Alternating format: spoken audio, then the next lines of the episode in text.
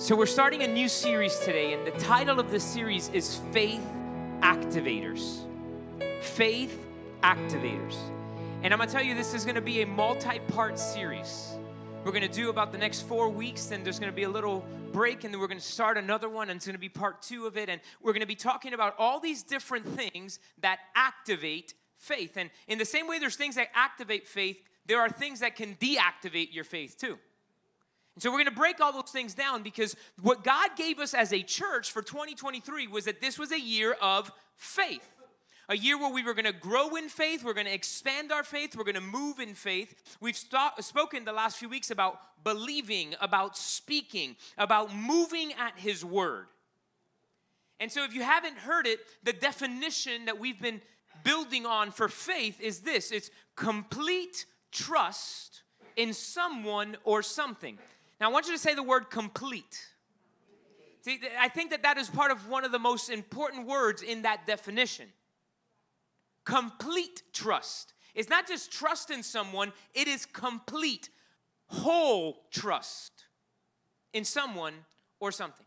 And so, because I'm a definitions guy, teacher in me, I like definitions, I like to understand. I looked up I felt I, I, when the Lord gave me these series of messages over the last few months, I was like, Lord, what do we call it? And, and, and I just was sitting there, and the, the word came faith activators. And, and so I, I had to search what is the word activator? What is an activator? Well, the definition of a, in the dictionary, an activator is a substance that stimulates or initiates a chemical reaction. That's what an activator is a substance that initiates or stimulates a chemical reaction. Let, let, let, me put it for you in, in visual that you can understand. If you ever were in school at one point in time, or if you have children who had to do a science fair project, at one time in their life, there's the volcano project. Where you gotta build this volcano thing, and you gotta get baking soda, which is a base and you add vinegar, which is an acid. And the acid to the base causes a chemical reaction. The baking soda begins to fizz and it becomes, uh, uh, uh it starts to like, almost like a carbonation is happening, right? It begins to release the CO2 on it and it bubbles over. The baking soda by itself, nothing. The vinegar by itself, nothing. Put it on top, activated. Here's another example. When you build slime. Anybody build slime here before? You mean if you don't haven't built slime, you probably don't have little kids. Kids want to play with slime. And you go and you, you get the Elmer's glue and you mix the Elmer's glue with the water and you do all the different things. And then you have to add the slime activator, which allows it to be movable yet not sticky. And it's weird because without that liquid, it's super sticky because it's glue. But that liquid activates something and causes a reaction where now this substance, which once was sticky, is still fluid and movable, but no longer sticky because a reaction took place. And that's what an activator is. So when you hear now the term faith activator, this is what I wrote as a definition for it an action that activates your faith. An action that activates your faith. You could have said that stimulates your faith, that initiates your faith. And our faith needs corresponding action. And there are many different things that we're going to go through that the Bible teaches us that are things that activate faith. And that activate your faith or activate my faith. All right? So that's where we're going to be going. Throughout the series, we're going to dig into this. So I want to start right now with Hebrews 11. Go to Hebrews chapter 11. This is going to be the main passage for this entire series. Hebrews chapter 11. Verse number 1 says, Now faith is the assurance. Other translations say the substance. Faith is the assurance of things hoped for the evidence of things or the conviction of things not seen. For by it the people of old received their commendation. By faith, we understand that the universe was created by the Word of God, so that what is seen was not made out of things that are visible. And we need faith to believe that and to understand that, right? And then this next section is what is considered or known by Christians all around the world as the Hall of Fame of Faith. How many of you have heard that? The Hall of Fame of Faith, right? And it begins to detail all these men and women. So let's look at where it starts. Verse number four.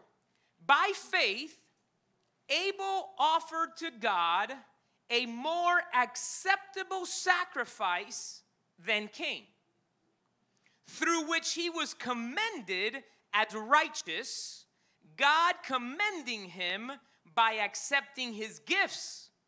And through his faith, though he died, he still speaks. And this morning, I want to focus on this giving activates our faith. Giving activates our faith. Giving activates our faith. I wrote this statement down. There is an element of faith when you give, but there is also giving that activates our faith. There's an element of faith when you give, but there's also giving that activates faith. So, Abel, let's find out what we know about Abel. Genesis chapter 4 tells the story. Chapter 4 of Genesis says Adam knew Eve, his wife. She conceived and bore Cain, saying, I have gotten a man with the help of the Lord. And again she bore his brother Abel. Now Abel was a keeper of sheep and Cain a worker of the ground. In the course of time, Cain brought to the Lord an offering of the fruit of the ground, and Abel also brought of the firstborn of his flock and of their fat portions. And the Lord had regard for Abel and his offering, but for Cain and his offering he had no regard. So Cain was very angry, and his face fell. The Lord said to Cain, Why are you angry, and why has your face fallen? If you do well, will you not be accepted? And if you do not do well, sin is crouching at the door. Its desire is contrary to you, but you must rule over it. Watch, this is what we know about Abel. He's the second born of Adam and Eve. He was a shepherd. He gave an offering to God of his firstborn of the flock and the fat of the flock, right? That's what he gave to God, and then he was killed. We don't know if he ever married. We know he didn't have children. We, th- that's all that we know about faith. Um, or, sorry, about Abel. Yet he's the first person God talked about in the Hall of Fame of faith. I'm gonna be very, very honest with you. I have wrestled with God for weeks about starting the series about with giving being an activator of faith. You can ask Pastor Jose. We sat there in the back this week and I said, I'm not sure where I'm starting the series yet. I know everything I'm talking about, but the first thing is giving, and I don't want to talk about giving. I don't like talking about giving. Up to yesterday, I was wrestling and fighting with God. God, I don't want to talk about this as the first part of the series.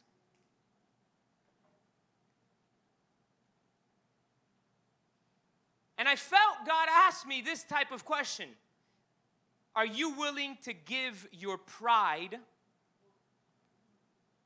Are you, giving, are you willing to give who you are and speak what I'm telling you to speak? Because if I put Abel as the first one in the Hall of Fame and it was giving that impacted, start it that way. Yes, Lord. I will eat humble pie. We don't like hearing the word giving. And many times it's because we only associate money with giving. But I'm going to show you multiple things in the scripture where it talks about giving. And yes, money is definitely one, but there's so much more. See, stay in Hebrews 11 and go to chapter uh, verse 17 for a minute. Stay in Hebrews 11. The vernacular of verse 4 was by faith Abel what? Offered. He gave. That was his giving. Scroll down to verse 17. By faith Abraham, when he was tested, offered up Isaac. And he who had received the promises was in the act of offering up his only son, of whom it was said, Through Isaac shall all your offspring be named. He considered that God was able to even raise him from the dead, from which, figuratively speaking, he did receive him back. Watch. Abel's giving activated his faith, his giving of the actual livestock, which, by the way, when you read the law that came forward through Moses hundreds of years later, is what was supposed to be given to God the firstborn, the, the, the animal. Even if you were a farmer, what you were supposed to do was trade your goods and give God the fat of the calf. It's what you were supposed to do. And apparently, God and Cain had had a conversation about it, which is why God tells Cain, Sin is crouching at your door. There's something contrary here. What are you going to do? Look at what God tells Cain, right? He says to Cain, If you do what is right, will you not be accepted? They both probably got the same instruction. One obeyed and the other one didn't. But now let's talk about Abraham. Genesis chapter 22, you can write it down, you can read it later. I'm not going to read the whole passage. Genesis chapter 22 details the story of Abraham with Isaac. Now, let's give you the Cliff Notes version, all right? Abraham is promised by God the land of Canaan was coming to his descendants, yet he has no children. He gets to a place where his wife has the bright idea sleep with my servant. I'll give her to you, Hagar, as a wife, and maybe through her we have our child. And it happened, and it wasn't the son of promise. God again reiterates, I'm gonna give you a son. And, and, and Abraham laughs. We talked about it two weeks ago. Abraham laughs and says, Oh, that it might be Ishmael. And God says, Nope. I'll bless him too, but I'm giving you a son. And after he gives him the son, and years has passed, God says to him, Give me your son. He didn't ask Abraham for a monetary gift. He asked him, Give me what I promised you, which is where everything that comes to you will come out of. Are you willing to give me that? Abraham, the Bible says, Genesis chapter 22. Remember, Genesis 22, say it, Genesis 22. I want you to read it later, right? You can realize I'm not making this stuff up. I always say you need to read the Word of God. If I say anything contrary to what the Bible says, I'm wrong. The Bible's right every single time. God tells Abraham, Get your son, your only son, and go to this mountain and sacrifice him. The Bible says Abraham grabs the boys, some of his men, grab all the stuff, and they say, We're gonna go worship, right? We're gonna go give an offering to God. They get closer to the mountain. He tells all of the people with him, this, Abraham's statement was this The boy and I are gonna go worship, and we will be back. He was convinced if he gave God what God asked for, he would still have his son on the way back, right? So he starts walking up the mountain with him. And at one point, Isaac, who's done this with dad before, he says, Yo, dad, I see the rope, I see the fire, I see the wood, I, you got a knife. Where's the ram? And this is the first time we hear this name of God. He says, Jehovah Jireh. This is what the translation is the Lord will provide. But the provision didn't come at that moment. No, no, no. They got to the place. He built the altar. He put Isaac on the altar. I don't know if Isaac fought back. I don't know if Isaac argued. I don't know if Isaac had the same faith as his dad. I don't know. The Bible doesn't tell us. But the Bible does say that Abraham put him on the altar, tied him down, and had the knife up in his arm when God said, Stop. I now know you will hold nothing from me. And in that moment, a ram in the thicket went, bah, or whatever sound a ram makes.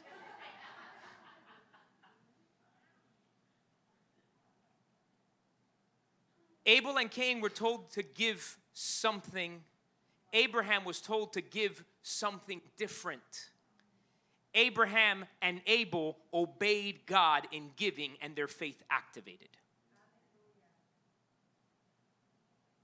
Um, um, let's, let's talk about another one. See, I told you giving activates our faith, but giving also reveals our heart. Giving reveals our heart. Watch this. Go to 1 Kings chapter 17. 1 Kings chapter 17. We hear the story of this lady. She's a widow. She's known as the widow of Zarephath. We don't know her name. God didn't think it was important for us to know her name. And this is what happens. The beginning of chapter 17, Elijah prophesies there's a drought coming to the whole land. You know what happens when there's a drought? No rain. No rain, no watering the crops. No watering the crops, no f- grain. No grain, no bread. Get it? This is the condition of where they're at. Economy is bad. Verse 8 The word of the Lord came to him, Elijah Arise, go to Zarephath, Zarephath which belongs to Sidon, and dwell there. Behold, I have commanded a widow there to feed you. So he arose and went to Zarephath. And when he came to the gate of the city, behold, a widow was there gathering sticks. He called to her and said, Bring me a little water in a vessel that I may drink. And as she was going to bring it, he called to her and said, Bring me a morsel of bread in your hand. And she said, As the Lord your God lives, I have nothing baked only a handful of flour in a jar and a little oil in a jug. And now I'm gathering a couple of sticks that I may go in and prepare it for myself and my son that we may eat it and die. Wits end, drought, no provision, there's nothing. Faith is dead for her. Her faith was this we're going to have one final meal, and then we're going to die of starvation.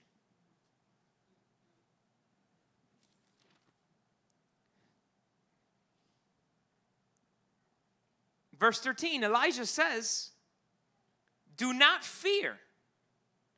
Go and do as you have said, but first make me a little cake and bring it to me. And afterward, Make something for yourself and your son. For thus says the Lord, the God of Israel The jar of flour shall not be spent, the jug of oil shall not be empty until the day that the Lord sends rain upon the earth.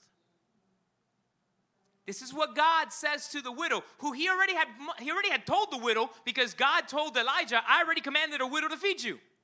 But she was wrestling with the act. She was wrestling with the giving of it. So then she gets there, and it says she went and did as Elijah said, and she and her, she and he and her household ate for many days. Like it only talks about her and her son, not even her household. That means her cousins, la tatarabuela, everybody started coming because the flour and the oil in her house never ran dry. What activated her faith?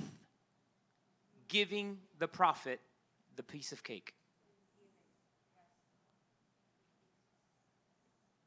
giving activates faith. Giving what? Whatever God asks you to give. Perhaps God has asked you to give something and you haven't given it. Like I, I, I don't know why I have one story of Pastor Joel Osteen like ingrained in my head, and I heard it probably like 20 years ago. And and and he was preaching, and he was talking about this lawnmower that he had, and he's and, and and he had this beautiful like riding lawnmower, right? And and and he had it sitting there like in the shed or the garage or whatever, and and he had it there. And one day he feels God tell him, "Give your lawnmower to your neighbor." And he argued with God, like but God, this is my lawnmower. It cost me this amount of money. It's beautiful. It's awesome. And, and he said, Give it to your neighbor. He was like, But, but God, and, and God's like, You don't use it. Right? He had a, lawn, a landscaper that came. Like he said, If you don't give it, you will have to end up being the one who rides it and cut your own grass. In other words, God says, If you don't give it, permission is losing. You're going to lose provision. He says he got on it, he turned it on, drove it to the neighbor, and says, Here, God told me to give you this. What's God telling you to give? What gifting, what talent? There's people that are gifted with a certain talent, and God has told you, use it for my glory, and you have been reluctant. And we wonder why our faith hasn't been activated and we haven't seen the hand of God. We have a gifting for, for, for some specific thing. Maybe you're an amazing mechanic and God told you, hey, you see that old lady over there? She's by herself. Offer to change her oil every three months. And you're like, but ah, it's going to be weird or whatever. God told you to give it, do it. Because the giving will activate faith. And I made these two statements, right? Giving activates faith. And the second point is giving reveals our heart. Abel's and Cain's heart were in different places. But you know where else Jesus talks to us about this? In the book of Mark. Write it down because I'm not going to read it, but check me, okay? Mark chapter 10, we hear a famous story of a young man. He's called the rich young ruler, is what we know him as. We don't know his name either. I think there's something of importance for us to realize People don't need to know our name. We just need to do what God tells us to do. That, that, that's another preaching there. This rich young ruler comes to Jesus one day, Mark chapter 10. And he says to him, What do I got to do? I want to get to you. I want to get to, what do I got to do? Jesus says, Well, what, what, does the law say, right? What, what, what is written? He says, Well, you got, you got to honor this. You got to, Jesus tells him these different things. And the kid says, all of that I've done since my youth. I've done all of that since I was a little kid. Jesus says, Well, you got one thing left. Go sell all your belongings, give it to the poor, and come and follow me. The Bible says his countenance fell, he became extremely sad, and he walked away, for great were his possessions. Watch. He had faith but the complete faith was in his possessions, not in God. So when God said, Give the possessions away and put all of the trust in me, he said, I can't do that. And he walked away. Mark chapter 12, it tells us Jesus was a people watcher. Anybody here a people watcher? You know what I mean by people watcher? Like you get to the mall, you get somewhere, you sit there and you watch people. I love watching people. Sometimes I got to repent after watching people because I laughed because they fell or something like that. I was like, Lord, you know.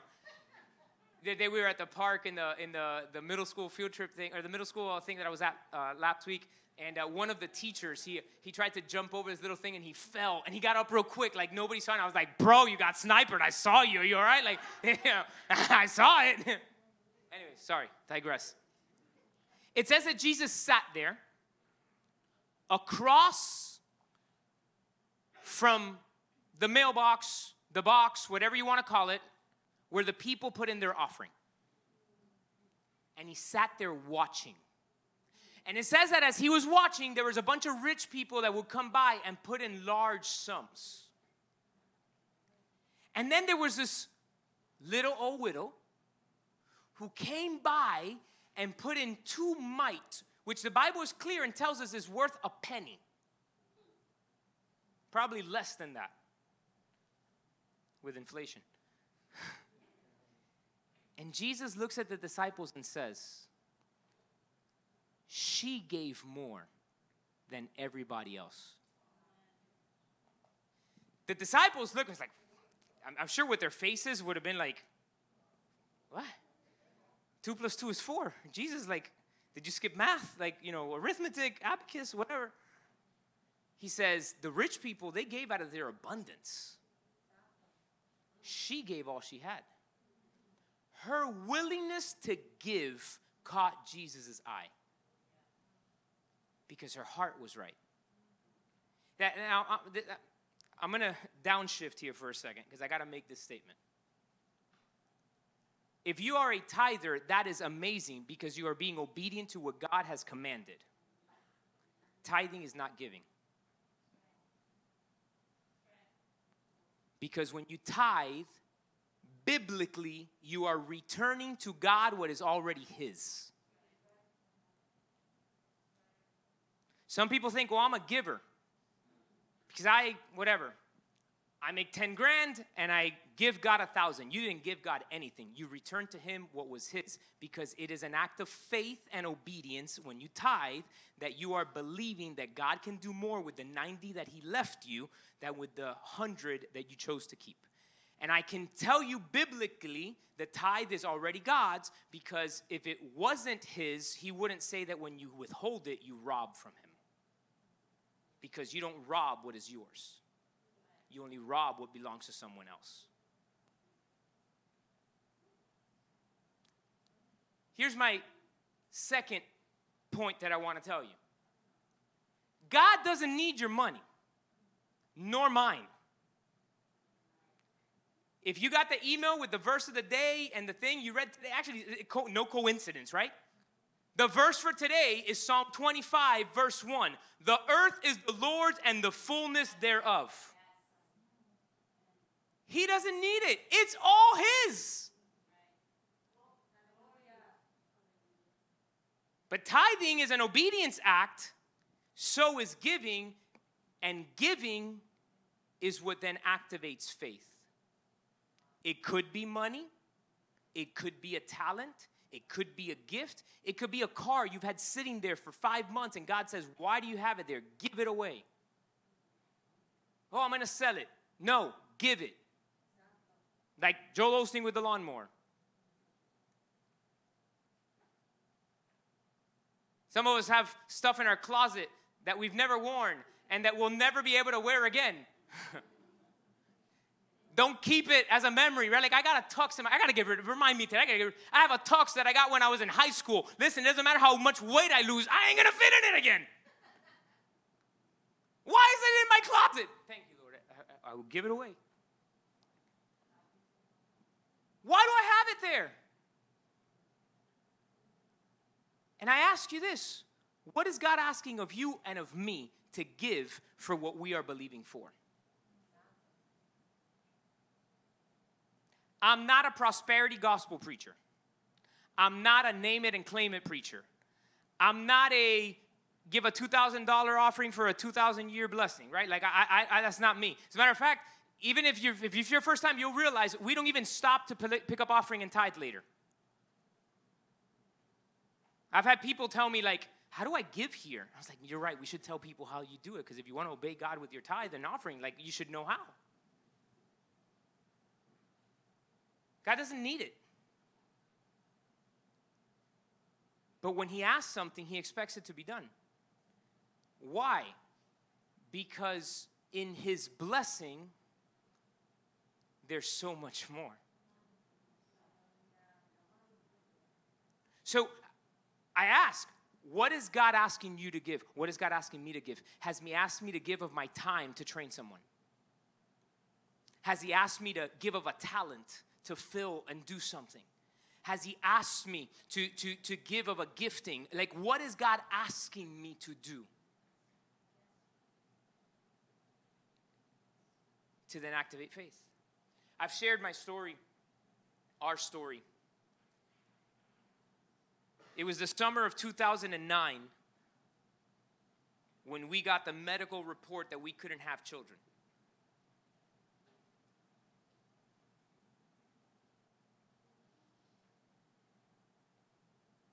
And we cried and we said, We are in faith that God is going to do it. It sounded great. Here's the problem it was a dead faith. I'm just being vulnerable and honest. We would pray, but we wouldn't do anything. We didn't act like if we were having kids. Yeah, we didn't tell anybody what we were going through. We did right on that. We, were, we kept it. We were praying. We were, but then December, 20, December 19 of 2009, 2009, is when I had the slap in the face and I looked at my wife and I said, We're in faith, but what action have we done with our faith? Like we've done no action. Some of you have heard me share the preaching or, the testimony. We drove to Babies R Us. We became members. I still have the little plastic card because it's a, it's, a, it's, a, it's a treasure for me. We bought a booklet. We bought the, the, the, the Winnie the Pooh throw and the, uh, the whole betting spread. And we bought all these different things. The, the following week, we were actually in Orlando and we were walking to the Coach outlet. And Patty saw this bag and she was like, Oh man, I would love that as a diaper bag. And I was like, Get it. Let's do it right now. Buy it. She still carries that bag till this day, is what she uses for work. Because it's a testimony. But the other part of it was God said, Give me something that hurts. I'm not going to tell you how much it was because that's not your concern. God knows. The ministry where I sowed it knows. The IRS probably knows, right? Because in contract.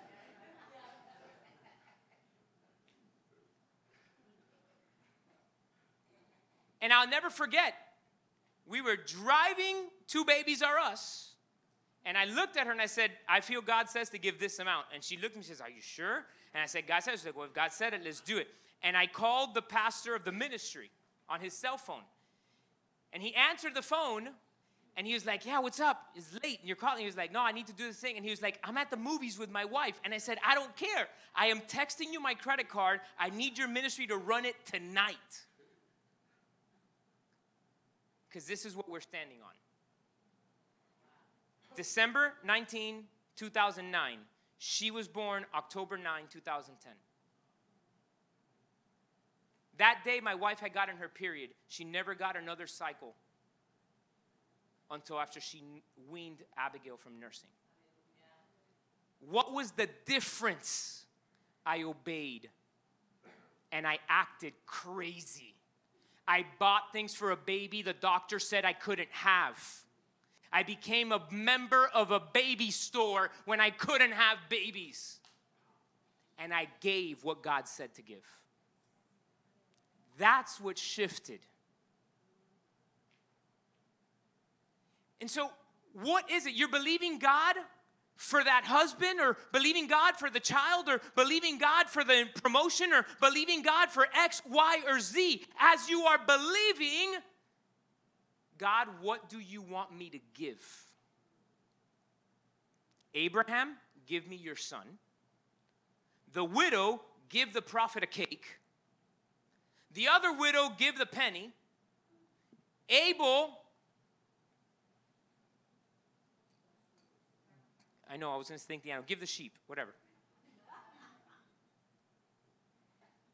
What do they all have in common? They gave what God asked for and their faith was activated. I told you at the beginning, I wrestled. Wrestled. But I had to be willing to suck it up on my flesh and preach it in the order that God put it. Because the first person that entered the Hall of Fame is the guy that all we knew about him was that he was the second born of Adam and Eve, was a shepherd, and his offering pleased God.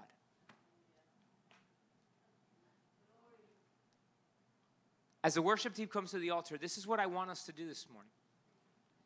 Listen, I'm not picking up a second offering nor a special offering. Just so that you can be comfortable. Just know. But I want us to do this this morning. I want us to ask God, Lord, I'm believing for this. What do you want me to give?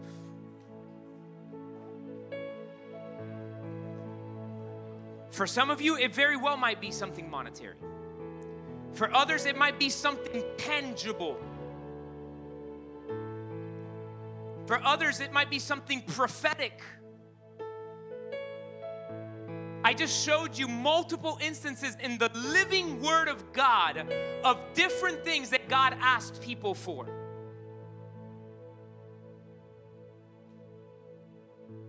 I mean, I can talk to you about David.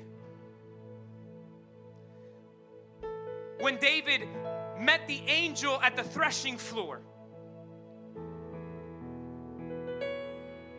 and he wanted the land to build an altar. And he went to the owner and said, What does it cost? And the owner said, What is this between? Like, I, I, I'm not, I will give it to you. And David said this I will not build an altar to God if it doesn't cost me something.